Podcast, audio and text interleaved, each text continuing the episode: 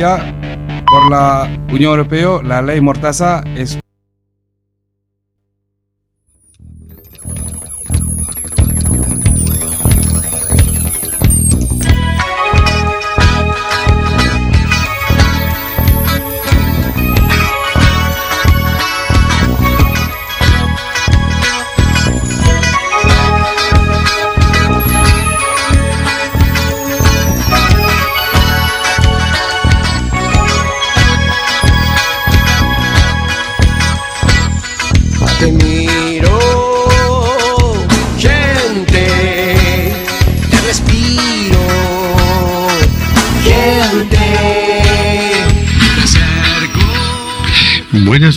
conciencias. Vamos a nuestro mundo.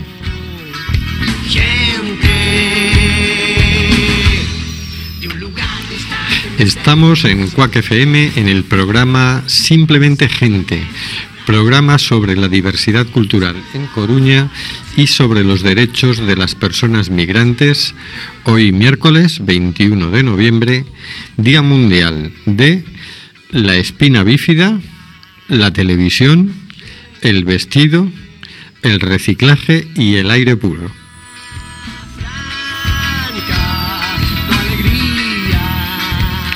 Volvemos a las ondas, volvemos a la frecuencia modulada. Estamos de nuevo en el 103.4. Los ciudadanos y ciudadanas tenemos derecho a comunicar. CUAC, vuelve.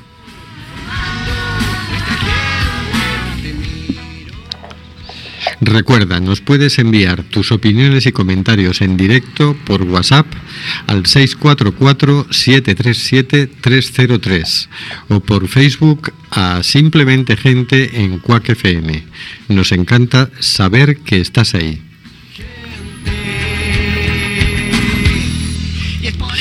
Seguimos denunciando los vuelos de deportación de inmigrantes que realiza Europa por medio de las compañías Air Europa, Aeronova y Swifter.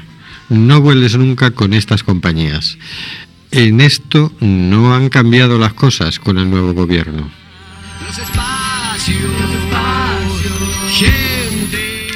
Tenemos en control al mago de las ondas, Luis Santillana. Buenas noches, Luis. ¿Qué hay? Muy buenas noches. A Carlos lo tenemos recién salido del hospital, todo ha salido bien y le deseamos una pronta recuperación. Hortensia se ha cogido unas vacaciones y desde ya estamos deseando que vuelva. Más allá de las ondas tenemos al señor García. Buenas noches, señor García. Buenas noches a todas y a todos. Hace 43 años y un día que murió el dictador Franco, y se decidió en ese momento dar un pasito hacia la democracia. La situación actual no es un síntoma, es un síntoma de que es momento de dar otro pasito más a la democracia. Pues sí, cuanto más pasitos de la democracia mejor. Y tenemos también a Óscar G. Buenas noches, Óscar. Hola, buenas noches a todos. Menudo día tenemos de fiesta. Vamos a ir vestidos a la tele y a, y a reciclar el aire puro. Amén. que hay muchas festividades hoy, digo yo. Muchos días mundiales, ¿verdad? Sí, sí, sí, exactamente. No sé qué, tiene el 21 de noviembre que atrae a los días mundiales. En fin. Y en el estudio José Couso tenemos a un servidor, Rubén Sánchez, que hará lo posible para que fluya este amordazado programa número 217, un décimo de nuestra sexta temporada. Amordazado porque aunque no lo quiera el Congreso de los Diputados, seguimos amenazados por la ley Mordaza. Que por cierto, está Amnistía Internacional haciendo una campaña en contra de la ley Mordaza, o sea que pones en, en internet www.amnesty.org y puedes firmar.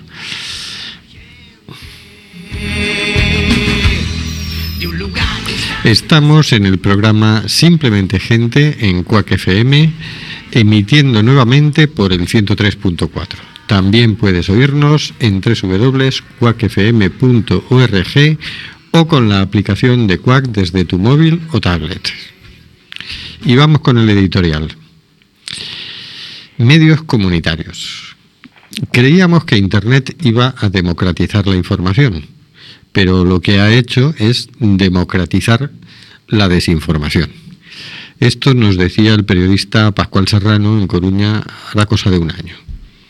Estamos en un momento de máxima manipulación informativa, de mucha confusión y mucho descrédito de los medios de comunicación.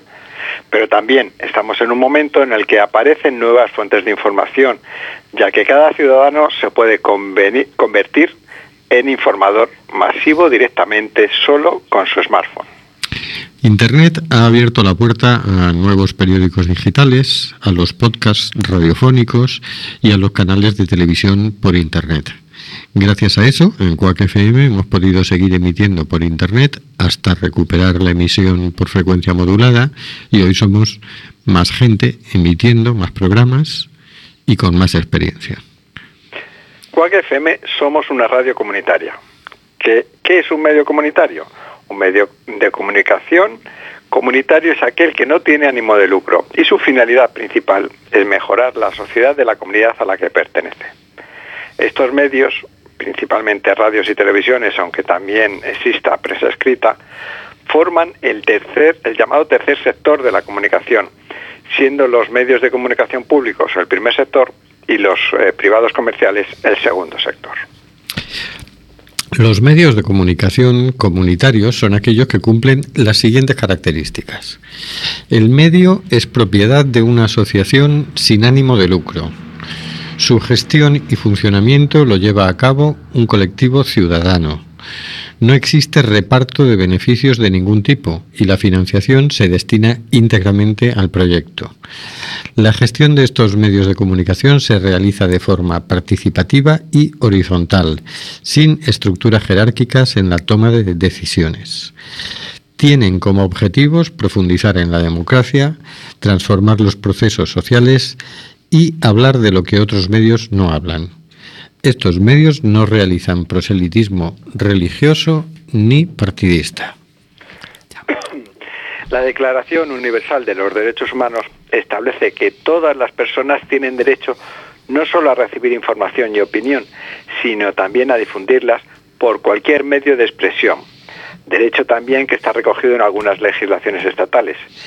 Sin embargo, en los medios de comunicación comerciales no se da la oportunidad a todos los ciudadanos de expresar sus propias opiniones en igualdad de condiciones con los trabajadores del propio medio. Más allá de una sección de cartas al director, mensajes SMS o una sección en la que se permita llamadas de los oyentes. En los medios comunitarios, cualquier ciudadano o ciudadana puede participar realizando un programa de radio o televisión o participando en uno ya existente, generalmente adquiriendo previamente la categoría de socio o socia de la asociación cultural que gestiona el medio.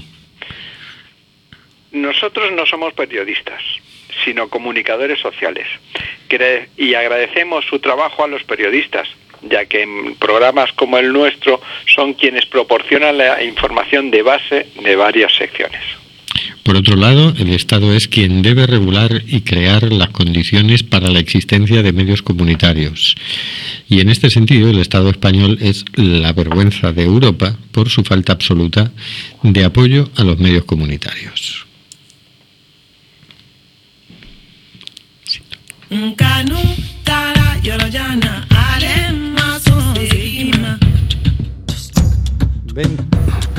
Vente para Europa, samba con Marisa Fernández y el señor García.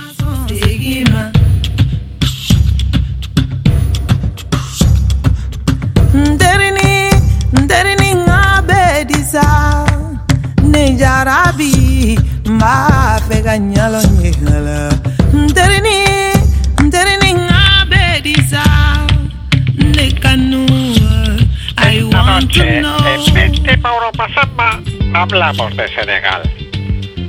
Senegal es un país costero. Limita con el Océano Atlántico por el oeste. Tiene una superficie de casi 200.000 metros cuadrados. Dos veces lo que es Castilla y León. Con 15.400.000 habitantes, su capital es Dakar con más de 3 millones y medio. el 22,80% de la población. La esperanza de vida es de casi 67 años, alcanzando un índice de desarrollo humano de 0,494, siendo el estado número 162 en la clasificación del Programa de Naciones Unidas para el Desarrollo, con un Producto Interior Bruto per cápita de 958 euros. Según datos del 2011, el 46,70% de la población vivía bajo el umbral de la pobreza. Senegal es un país llano, situado en la depresión conocida como la cuenca Senegal-Mauritania, y puede dividirse en tres regiones. Cap Verde, en la extremidad oeste, consiste en un grupo de pequeñas mesetas de origen volcánico.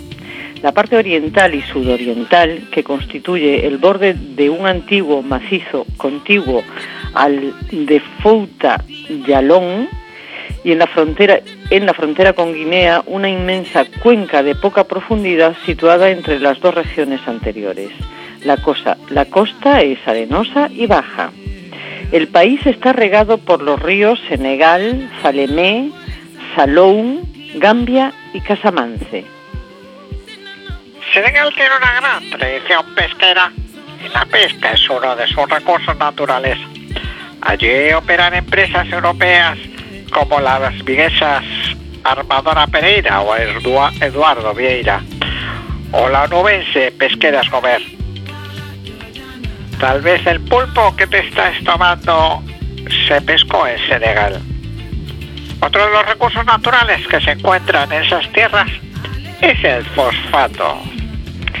Según un estudio encargado por Redes, Red de Entidades para el Desarrollo Solidario, y también por la Red Fe y Justicia África-Europa, y que este estudio fue realizado por Amadou Kanoute, se centra en el caso concreto de una población llamada Koudiadiene, que es un pueblo de, de 2.000 habitantes.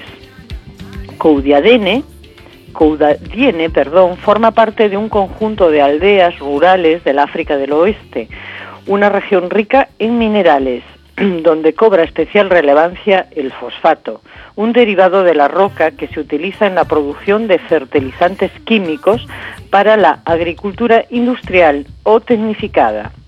Multinacionales europeas se han establecido en esa zona y han monopolizado el sector extractivo.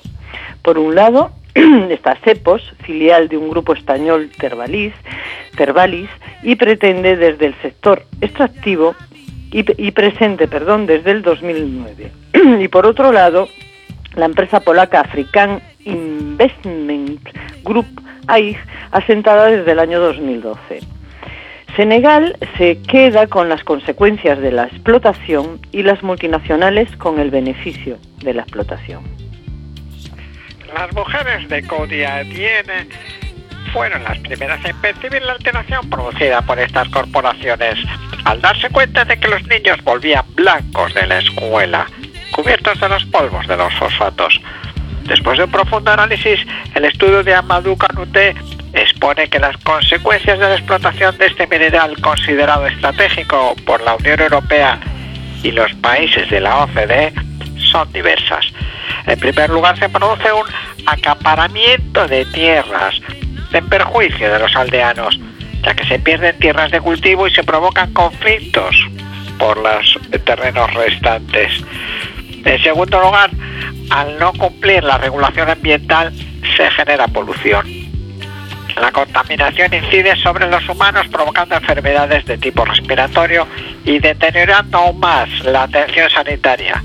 La región cuenta con un único dispensario que atiende de media unos 100 pacientes al día. Y también repercute la explotación de esta minería en los cultivos, mermando su productividad. En tercer lugar, se deriva un trastorno económico al imposibilitar el ejercicio de la actividad tradicional. Por si fuera poco, ningún joven de Cadiuno Duré está contratado por las multinacionales. Tan solo se han dado casos de trabajos precarios de duración determinada y salario de un 4, de 4,6 euros al día, sin ningún tipo de declaración a los servicios fiscales o sociales. Una vez agotadas las fuentes de los recursos, se supone que han de volver a cultivarse esas tierras. Sin embargo, la rehabilitación del terreno no ha sido prevista en ningún momento. Las empresas pagan 22, 22 euros por cada palmera ronier que es destruida como consecuencia de la actividad minera. minera. La economía de la región de Coudiadiene reposa sobre esta palmera, principal fuente de ingresos de la zona y cuyo aprovechamiento es integral. Si se exporta el vino producido por esta por la palmera Ronier, se pueden obtener 800 euros de beneficios. Nos dice Elena Sánchez desde su blog loilasiwordpress.com. Otro de los recursos en crecimiento senegal es el oro. Según los datos del informe de la revisión anual conjunta del Ministerio de Minas y Geología, Senegal produjo 7,25 toneladas de oro y plata en 2017. Esta cantidad proviene principalmente de la mina industrial de Sabadola, operada por Sabadola Gold Operations. Y en segundo lugar, la de Cadaquena, operada por Africa Gold S.A. Sabadala, que empezó las extracciones en 2009, fue la primera mina de oro industrial de Senegal con reservas de 2,60 millones de onzas de oro. Dice Alione Badara, diario publicado, en su web taxcala.es. El oro de Sabadola, de Sabodala, procuraría unos beneficios de cerca de 80.000 millones de francos senegaleses a las multinacionales que, las que lo explotan, pero solo un cuarto de millón a las poblaciones autóctonas. El sociólogo Kalinian señala que dentro del marco de su tesis doctoral sobre los buscadores de oro ha recorrido durante meses la zona aurífera de Sabodala, en la región de Tambacunta. Según sus declaraciones, el Estado ha abierto las puertas de Sabodala a multinacionales depredadoras y despiadadas. Dian, que es además vicepresidente del Partido Ciudadano, afirma que Sabodala producirá 80 mil millones de francos cefa, moneda de Senegal y otros países africanos anuales, para que la mafia, que según él está avalada por el ministerio, para, la, para esta mafia, que está avalada por el Ministerio de Minas, me Magdibenian, Además, sostiene que para protegerla, con motivo de una visita guiada del ministro de Minas, se envió una notificación a los periodistas que debían cubrir dicha, dicha visita, indicándoles la prohibición de acceder a la zona. Porque concluye, no hay transparencia en la gestión. De este modo, la explotación se estaría llevando a cabo dentro de la mayor discreción con la omerta o ley de silencio como ley y la desconfianza como norma. Las cláusulas firmadas con las sociedades multinacionales, entre las que, indica que se encuentra mineral, Mineral Deposit Limited Ranglo, no están claras y recuerdan al bandolerismo económico. Sabiendo todo esto, en Simplemente Gente nos preguntamos, ¿qué haríamos nosotros si hubiésemos nacido en Senegal? He ahí la pregunta. Pues veniros para Europa, las ambas. Para un país que casi tiene la mitad de la población eh, bajo la línea de pobreza y que encima le explotan y le, van mermando sus recursos porque dices, oye, si dependes de la pesca y resulta que la pesca industrial eh, española, japonesa, etcétera, va allí y arrasa con, con el pescado y tú ya no, cuando echas las redes ya no, no coges nada, pues ¿qué haces? si resulta que cultivas y te contaminan, te, te, quitan terrenos porque van a hacer una extracción minera y además te contaminan lo que está, sigues cultivando lo que te queda, ¿qué haces? Luego aquí no queremos, son ilegales. Si quieren venir para acá, tienen que ser medio millonarios para poder. Si no son ilegales, si quieren Sí, venir para acá. La hipocresía es muy grande, ¿no? La hipocresía es muy grande porque tienen unas riquezas eh, en su propio territorio para poder para poder explotar y poder vivir la población dignamente y por medio de la corrupción llegan allí eh, los europeos y arrasan occidental los occidentales en general, ¿no? Y bueno, roban, ¿no? Directamente. Sí, Y después, y después dicen algunos, es que nos invaden, es que porque vienen para aquí, ¿no? Sí, sí. Además, pues, pues, unos poquitos para aquí. Hab- Habría que decir, no nos invaden, les estamos echando directa o indirectamente de su tierra y tienen que irse a algún lado. Directa, Sí, sí. eh, yo creo que esa es una visión un poquito más correcta que, que nos invaden. Efectivamente. Y además eh, dicen muchos políticos, ¿no? Eh, supuestamente progresistas. Claro, hay que ayudarles en sus países de origen. No, yo cuando escucho esto es como de oye, ¿por qué no les dejan en paz, señores? Sí, ¿por qué no les dejan en paz? Sí. ¿Por qué no ponen a sus multinacionales, eh, por qué no denuncian a las multinacionales que están haciendo lo que están haciendo? Es que no tienen la información, es que no quieren informarse de lo que está pasando, ¿sí? de cómo Occidente está robando ¿sí? a países que están llenos de riqueza y que los están expoliando directamente. Es mucha hipocresía, ¿no? Pues sí. Menos mal que existe programas como estos que denuncian estas cosas. Por aquí nos dice Nuria por el WhatsApp. Hola a todos, un pequeño suceso doméstico ha hecho que me incorpore tarde. Está visto que Senegal no es un país con personas, es una mina de múltiples materias, o así lo ve Occidente. Y teníamos por ahí también otra otro mensaje. Hola, buenas noches, buen programa. Pronta recuperación a Carlos de parte de la Flor que está de vacaciones. Os está escuchando mientras trabaja. ¿Qué flor será? ¿Será una hortensia? Será, será. Haríamos, hacemos lo que sea necesario para poder vivir. Muy bueno este artículo. Aprendiendo tal vez podamos entender mejor y unos aplausos de Hortensia. Pues sí, la realidad es que normalmente los movimientos migratorios, eh, cuando no son por el cambio climático, que también, son por, por la acción devastadora de las multinacionales europeas y americanas, en, en definitiva, que los estamos echando de su propia casa. Y ese es el, el primer derecho que no le reconocemos, el de vivir en su propia casa. Y luego el de la libre circulación, menos, ¿no? Porque si pretenden entrar en la nuestra, esto es ilegal, ¿eh? En fin. Vamos a escuchar una canción de Ismael Lo que se titula África. Y que, para que la escuchéis a gusto, yo voy a traducir un poco la letra antes de que lo veáis. África, África, mi África. En mi sueño ruego a Dios para que esto se realice antes de mi muerte. Digo, un día vendrá donde África estará unida. De aquí o de otra parte somos los niños de África. Asimismo, si el cielo cae, luchamos por la paz. Pues yo pido la paz en África. Con la paz en África, esto será la prosperidad. Extranjero, yo te lo ruego, que cualquiera sea tu fortuna y tu situación, no puedes olvidar a África. Aquí o en otro lugar, la paz es el precio y el premio de la felicidad.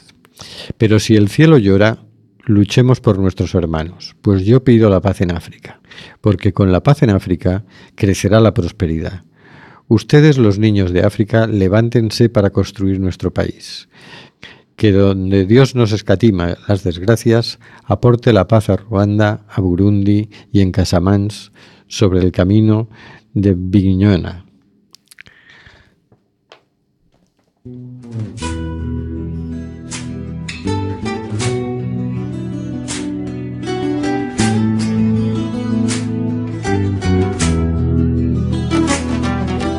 we can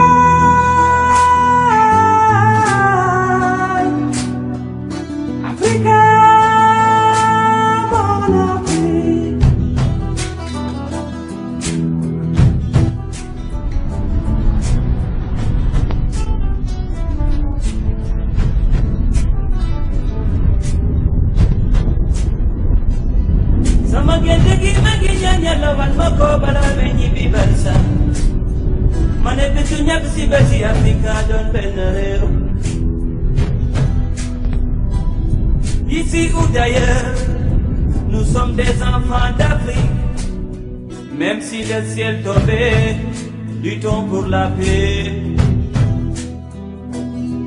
Konjamu Africa, mom lay ñaan. Mané jamu Africa, moi suñu natangi.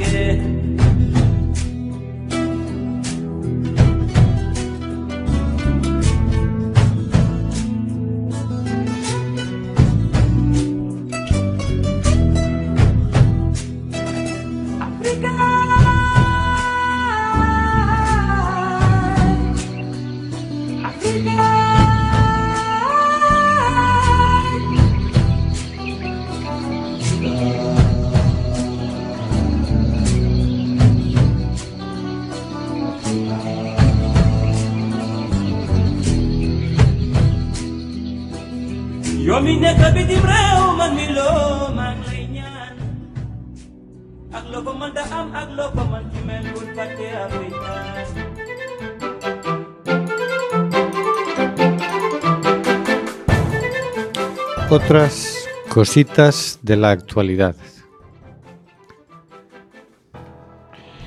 Nuevas trabas en el sistema de asilo en Madrid. 50 familias pasan otra noche en la calle y presentan quejas al defensor del pueblo. De eldiario.es, firmado por Fabiola Barranco, hoy 21 de noviembre de 2018. Alrededor de 50 familias solicitantes de asilo han presentado este miércoles quejas ante el defensor del pueblo, donde denuncian el maltrato institucional después de pasar toda la noche en la calle haciendo cola en la comisaría de Aluche, Madrid, y no obtener el volante de manifestación de voluntad de solicitud de protección internacional, el documento que acredita su cita para formalizar la petición. A mí me han dicho que venga el 3 de septiembre de 2020. A mí me han dado para agosto de 2020. A nosotros también, comentan arremolinados algunos de los afectados que huyeron de El Salvador, Nicaragua, Colombia o Venezuela. ¿Dónde está la constancia de que hemos venido y necesitamos protección internacional? Pregunta uno de ellos agotado. Les preocupa la incertidumbre, dicen, que les espera hasta la fecha de la cita que les han comunicado verbalmente sin un resguardo que lo demuestre. La falta de este documento les genera inseguridad jurídica y personal, según explican abogados que los acompañan. Como no tienen manera de demostrar su condición de solicitantes de protección internacional, no están protegidos frente al principio de devolución. Esto les aboca a poder ser detenidos e incluso internados en un centro de internamiento de extranjeros o ser deportados, apunta la abogada de la Coordinadora de Barrios y Red Solidaria de Acogida, Patricia Fernández, a eldiario.es. Sin ese papel, añade la letrada, carecen de posibilidad para efectuar trámites básicos de su vida cotidiana, como puede ser empadronamiento, escolarización de los niños, tarjetas sanitarias, pero además se ven excluidos del programa de protección social de solicitantes de asilo. Los solicitantes de asilo no pueden acceder a los dispositivos de acogida hasta que acrediten que han formalizado su solicitud. Al carecer de recursos, quedan en situación de calle. Desde los colectivos Coordinadora de Barrios y la Red Solidaria de Acogida que acompañan a estas familias denuncian la falta de responsabilidad de las administraciones públicas. Se dan casos de personas sin hogar, alta vulnerabilidad social, niños en la calle, etc., que generan un imaginario colectivo de colapso del sistema de acogida, que refuerza un imaginario colectivo de xenofobia, critican. En las quejas presentadas ante el defensor del pueblo, las familias exponen su recorrido plagado de trabas. Además de solicitar el documento que acredite su cita para pedir asilo, denuncian las largas esperas en la calle, como ha ocurrido esta noche. Desde hace semanas, en las inmediaciones de la Brigada Provincial de Extranjería y Fronteras de Aluche, una fila de gente hace cola durante horas, también por la noche, para solicitar cita previa para formalizar su solicitud de protección internacional, tal y como publicó el diario.es.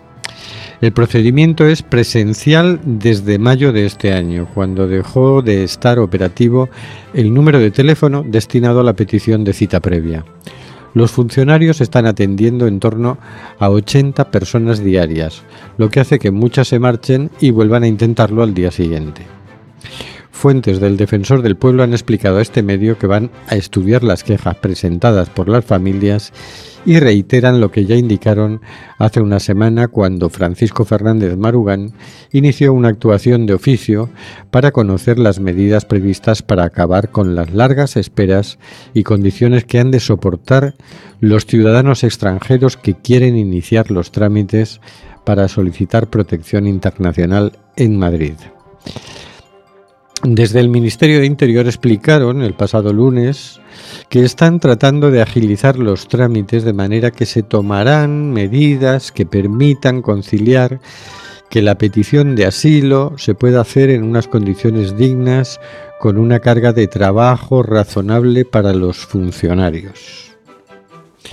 En sus quejas, las familias también exponen la situación de calle, en la que se encuentran algunas de ellas, sin recibir atención por parte del Ministerio de Trabajo o los recursos municipales, la misma que viven varias familias de solicitantes de asilo que pasan la noche desde el pasado viernes en la parroquia San Carlos Borromeo, tras ser desalojadas de la sala de espera de la sede central del SAMUR Social en Madrid, donde algunas estaban durmiendo ante la falta de alternativa por parte del Gobierno, el Ayuntamiento y organizaciones dedicadas a la atención a refugiados.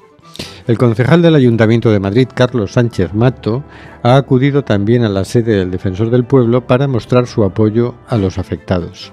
Para Mato, atender a estas familias no se trata de una cuestión de humanidad o solidaridad, también es una obligación internacional señala que hay fondos, tanto en el Ministerio de Interior como de Trabajo, para que realicen las competencias que tienen en materia de asilo y refugio. Y advierte que si no lo hacen, el resto de administraciones han de actuar también el Ayuntamiento de Madrid. No podemos permitir que haya familias solicitantes de asilo con hijos durmiendo en la calle. Hasta aquí la noticia. ¿Qué te parece, Óscar? sin hijos, lo que me, parece muy triste. Uno, que hayan quitado un teléfono de esta previa y la gente tenga que esperar estos días que está lloviendo, que me empieza a hacer frío, que tenga que esperar en la calle para que te den un número a ver si pueden atenderte y pasar toda la noche.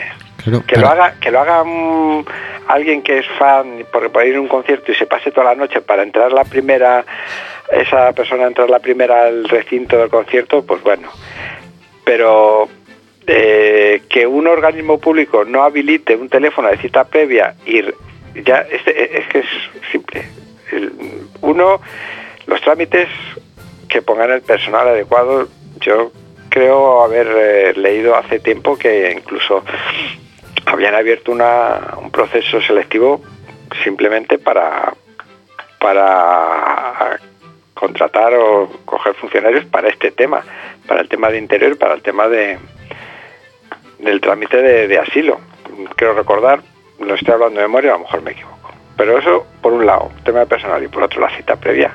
Sin todos los organismos públicos ahora tienes, tienes que ir con cita previa. Por teléfono, pide la cita por teléfono, por internet. ¿Por qué los trámites de refugio y de asilo no? Es que, no, se entiende porque hasta, hasta mayo lo estaban haciendo por teléfono. Sí, sí, es absurdo, porque es como mm, eh, poner un impedimento más a esta, a esta gente que ya está desplazada, está en un sitio que no conoce, está en un lugar donde desconoce sus, normas burocráticas y en vez de ayudarles, eh, le, ponen más, las administraciones les ponen más zancadillas. Yo la verdad es que me sorprende, me no me sorprende, pero me entristece bastante, ¿no? Es una vergüenza porque uno no sabe si es por incompetencia o directamente mala intención, ¿no? Que no hay que descartarlo. Pues mm. puede ser, puede ser. Puede ser Una igual, de las dos cosas tiene que ser, si no las dos. Sí, no, las dos. Sí, sí. Claro, porque, porque la respuesta es no, no, vamos a hacer lo posible, pero sin sobrecargar a los funcionarios. Oye, con- pon más funcionarios, ¿no? Pero ponlos ya. Y si no, mm, organízate con, las con voluntarios, es decir, hay un- una bolsa de voluntarios en Madrid impresionantes, pregúntale a- al Ayuntamiento de Madrid y, y facilita el tema, porque al final es para decirle a ese señor, venga usted en septiembre de 2020, no de 2019, no del año que viene, de dentro de dos años, venga usted en septiembre de 2020. Oye, y esto no te dan un papel, te lo dicen. A saber dónde estará ese señor en, en septiembre de 2020, ¿no? Es un poco... Muy serio no es, ¿no? Muy- No, no, muy- sé, muy efectivamente. europeo no parece eso. Bueno, volvemos. ¿Quién era el, el de Vuelva usted mañana? María José de Larra escribió Sí. algo que decía con el tema de la burocracia. Vuelva usted mañana. No, no, no había un libro de hace unos cuantos años. Pues eso, volvemos a esa parte. Sobre todo, eh, eso, yo lo. Me parece, ya en sí el sistema es burocrático, pero me parece que hay que tener un poquito más de, de visión, ¿no? De favorecer, de ayuda. Si vas a ayudar, lo que no puedes hacer es a alguien que no que viene a pedir asilo, que viene de, de otro lado, mm, no es ponerle más más zancadillas, sino fa- eh, las cosas, que menos, ¿no? Yo fíjate, mm, tú, tú que eres funcionario, te van a enfadar conmigo, pero yo... No, te- no, no creo. o sea, yo creo que en estos temas eh, el funcionario habría que pagarle en función de que consiga resultados. O sea, mm, se supone que el gobierno español, el Estado español es responsable de dar asilo. Por lo tanto, tiene que hacer todo lo posible por dar asilo y darlo joder, nor- con normalidad. Es decir, que venga una persona, solicita asilo y empiezas a tramitarlo ya. Y si no puedes ya porque mm, se te amontona, todavía estás con el anterior, es que hace falta otro, ot- más personal. Exactamente. Pero dices, bueno, no digo por el que está en la ventanilla, que dices, pues el que está en la ventanilla, lógicamente, hace lo que puede, habría que ver, ¿no? Pero dices, bueno, ¿y el jefe no se da cuenta de que hacen falta más? ¿De que están teniendo que dar ya citas para dentro de dos años? ¿Cómo se puede llegar a acumular tanta lista de espera sin que nadie haya reaccionado? Eh, Alguien debería salir por la ventana. No, yo te, te voy a decir una cosa. Eh, bueno, dos. Bueno, tres, bueno, dos. hay, hay dos cosas. Uno, eh, es tan burocrático todo el sistema que aunque el jefe, un jefe, te pida más personal a su jefe, requiere todo un largo y tedioso proceso para que te llegue a lo mejor al año, a lo mejor a los dos años, si tienes suerte y contactos, a lo mejor a los tres meses, una persona más a donde eh, eh, al departamento que gestiona esto. O sea, todo dentro de la administración funciona como hace 200 años. Joder. O sea, mm, así, así de mal.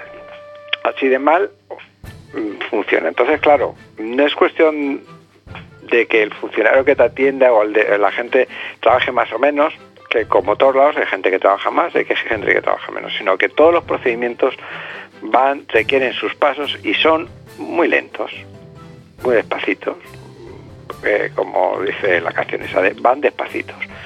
Entonces, el personal, en las administraciones, una de las cosas es que se está jubilando más gente de la que está entrando.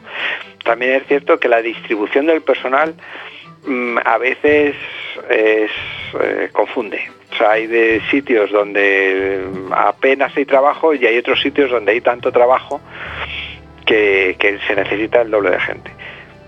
¿Por qué no se distribuye el trabajo de otra forma? Pues también por lo mismo, porque hay tanta burocracia y tu departamento es tu departamento y el de al lado es el de al lado. Y si el tuyo está mm, tiene 300.000 expedientes que resolver, pues tú te lo resuelves. Si el de al lado tiene tres, pues a su ritmo pueden ir porque van a resolver los tres en, en tiempo. Que vaya personal de un departamento a otro también, eso, requiere sus largos trámites burocráticos y no, y no mucha gente está de acuerdo, incluidos sindicatos que dicen, no, no, aquí la gente no se mueve ni recibe trabajo que no le corresponda. Bueno, esto es como, ¿sabes lo que te digo? Como las manchas de picota. Una solución quiero. Bueno, como se nos echa el tiempo encima, por aquí que nos dice eh, Nuria. Es muy fuerte. Menos vamos a ponernos en contacto con, vamos a poner en conocimiento de, menos palabras y más actuación.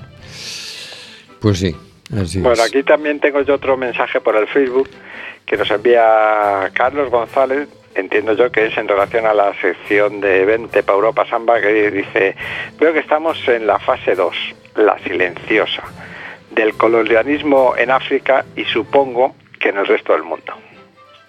Ajá. Muy bien. Pues vamos a escuchar un cachito de la canción antinuclear de Miguel Ríos como aperitivo para ponernos con la marcha mundial.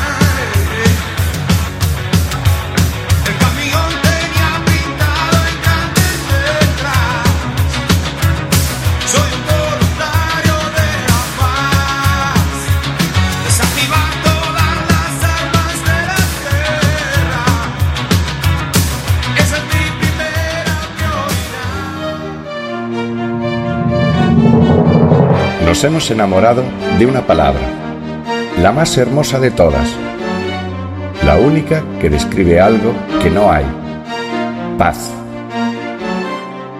Nos hemos enamorado de una idea, la única que cuenta de verdad, llevar la paz y la no violencia por el mundo. Y lo estamos haciendo, con la mayor marcha mundial que la humanidad haya conocido jamás. La marcha por la paz y la no violencia. Un recorrido que pasará por más de 100 países, 6 continentes, con la participación directa de millones de personas.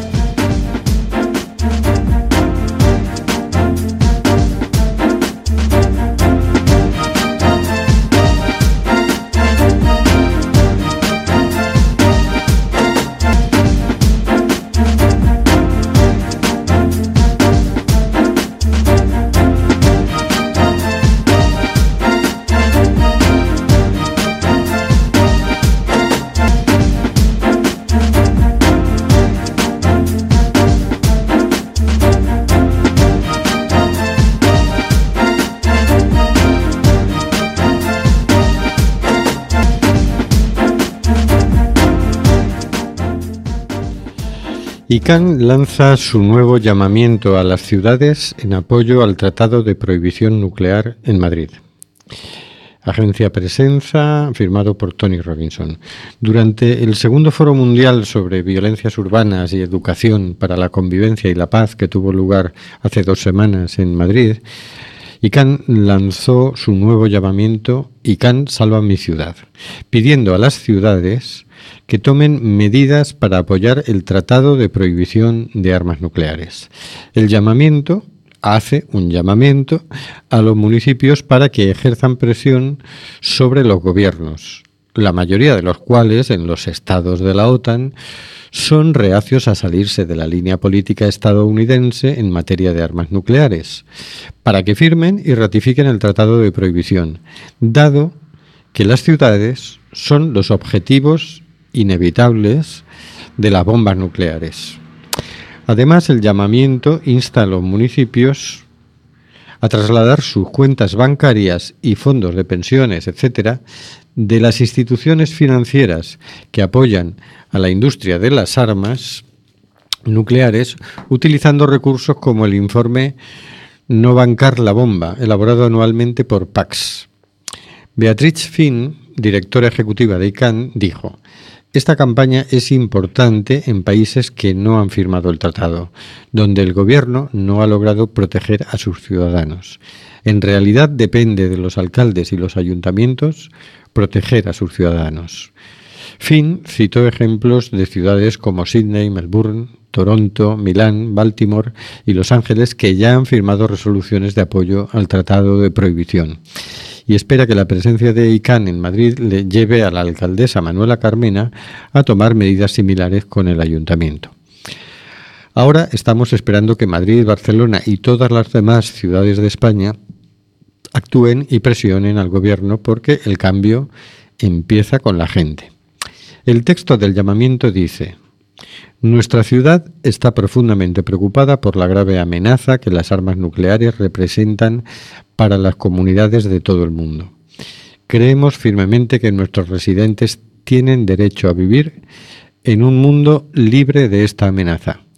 Cualquier uso de armas nucleares, ya sea deliberado o accidental, tendría consecuencias catastróficas, de largo alcance y duraderas para las personas y el medio ambiente. Por lo tanto, apoyamos el tratado sobre la prohibición de las armas nucleares y pedimos a nuestros gobiernos que se unan a él. Hay que decir que el Ayuntamiento de Santiago de Compostela ya hace mm, como dos meses que, que, aprobó una moción en el Pleno instando al Gobierno español a que ratifique. Hay que decir que la Diputación de Coruña ya hace como un mes y medio que aprobó en el Pleno una moción instando al Gobierno español a que ratifique el tratado. Hay que decir que el PSOE, cuando estaba en la oposición, eh, presentó una iniciativa parlamentaria para que el gobierno de Mariano Rajoy ratificara el tratado. Estamos esperando que lo haga él ahora. Esperemos que lo haga. Hoy, hoy noto cierta, cierta impaciencia, ¿eh?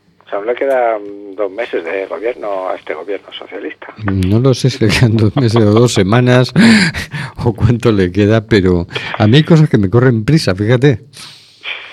Esta es una y me corre prisa, no sé, porque yo lo, de lo primerito que dijo el ministro Grande Marlasca cuando llegó es, vamos a ver si es posible quitar esas concertinas. Oye, no ha vuelto a decir nada y me da mucha rabia porque es que ayer estaba él y Pedro Sánchez estaban en Marruecos. ¿Sabes de lo que estaban hablando en Marruecos? Sí, lo del Mundial, ese, entre otras cosas. sí, pero es que estaban preocupados porque, claro, Marruecos mmm, siempre pone un tope de, de, deportaciones que admite. Entonces, había, en los buenos momentos admitía hasta 25 deportaciones al día. Pero ahora no están admitiendo más de 10. Pero bueno, no sé qué le prometieron y entonces ahora va a volver a admitir 25 deportaciones al día. Mm, a mí me va corriendo prisa que deje de morir gente en el trayecto. Hoy sabemos de nueve personas más que han muerto en una patera. Antes de ayer, 20 personas. Llegábamos a 20 con una patera de, de hace cuatro días. Todos los días está muriendo gente ahí. Y a ellos no les corre prisa mmm, cambiar esa política migratoria que hace que pase esto. Porque no es que la gente venga en patera por gusto viene porque es que no se les deja entrar por otra vía, por ninguna vía segura. Entonces, cuando alguien viene desesperado, pues hace cosas desesperadas, ¿no? Y España y Europa parece que no les corre ninguna prisa, ni prisa ni les parece bien que se mueran ahogados. Entonces, pues bueno, no hace nada para, para que eso deje de pasar. Y digo, bueno, ya sabíamos eso con el gobierno anterior y ahora también lo sabemos con este. ¿Qué vamos a decir? No se puede esperar gran cosa de, de, los gobiernos que, bueno, es que eso, que no se puede esperar gran cosa de los gobiernos, que tenemos que ser los ciudadanos los que presionemos y, hagamos los cambios necesarios.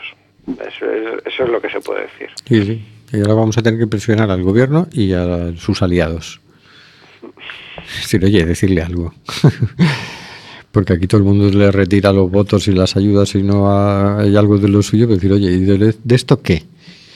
¿Qué pasa con las vallas? ¿Qué pasa con las concertinas? ¿Qué pasa con los muertos en el Mediterráneo? Si quieres apoyo, deja de matar gente, ¿no? Me parece un tema importante, no sé. Sí, sí, sí, sí, ya sabes que es un gobierno que, que dice que las, que las bombas solo matan a los malos y que por eso se venden y que no pasa nada porque se vendan armas a un país en guerra ni esas cosas. Tenemos otro mensaje de WhatsApp. Un saludo desde el otro lado del espejo. Bueno, de las ondas, de Carlos. Es un mensaje de Carlos. Hola, Carlos. bueno, vamos con la agenda que se nos echa el tiempo encima. El próximo viernes 23 de noviembre a las 9 hay una cena solidaria, de la ONG Aire en la cervecería restaurante Osilandeiro. Eh, cena solidaria con comida gallega, habrá actuaciones, sorteos y mucho más. Reservas en info arroba ongaire.org o en su sede, en la calle Donantes de Sangre 2, primero A. Precio 20 euros. Incluye entrantes, segundo plato, postres, café y bebida. Y creo que solo quedaban 10 ya. O sea, ir corriendo. El, sábado 24 a las 13 horas no Casino de Carballo, presentación Semanas en Fronteiras. Organiza Casino 1880. 89. Este sábado a las 13 horas no Casino 1889 1889 presentaremos a Semanas en Fronteiras, un proxecto solidario que pretende visibilizar e achegar á poboación a realidade das persoas refugiadas de boca dos propios protagonistas e das ONGs que traballan sobre o terreo. Ademais do programa de actividades contaremos coa proxección dunha curta metraxe de José Palazón sobre a situación dos menores en Melilla e contaremos coa presencia dunha persoa invitada especial. Porque non podemos ollar para outro lado, acudide. Y el miércoles 28 de noviembre, coloquio sobre las armas nucleares a las seis y media en la Biblioteca Municipal de Castrillón. Organiza Mundos en Guerras es en Violencia. Y bueno, pues esto es lo que hay. Con esto ya nos vamos a despedir. Bueno, ¿Te parece bien? me parece perfecto. Me parece perfecto el, miércoles, justo antes del programa, el debate este, y después Ujú. hacer el programa, el miércoles que viene. Pues así es. nos lo perderemos. Y con esto nos despedimos hasta el próximo miércoles. Hasta luego, señor García. Buenas y calurosas noches. Hasta luego, Luis. Hasta luego, ha sido todo un placer estar con vosotros. Muchas gracias. Hasta luego, Oscar. Hasta la semana que viene, esperemos ya con Carlos recuperado y Hortensia cuando vuelva, cuando quiera volver de sus vacaciones. Hasta luego, Marisa. Hasta luego, Hortensia. Hasta luego, Carlos. Hasta luego, eh, Nuria. Hasta luego, queridas y queridos oyentes. del nevado del Ruiz, mientras que Está muriendo gente en el Mediterráneo. Nosotros hacemos este programa. ¿Qué vas a hacer tú? Yacarés bebiendo de un far, soleares de un tan y una isa de un son. y una quena con gaitas escocesa bailaban en la clave de un djembe y un bongo. Hoy el con alma de sol, entonando una misma canción. Quizás barriendo fronteras se hermanen las tierras bajo un mismo sol.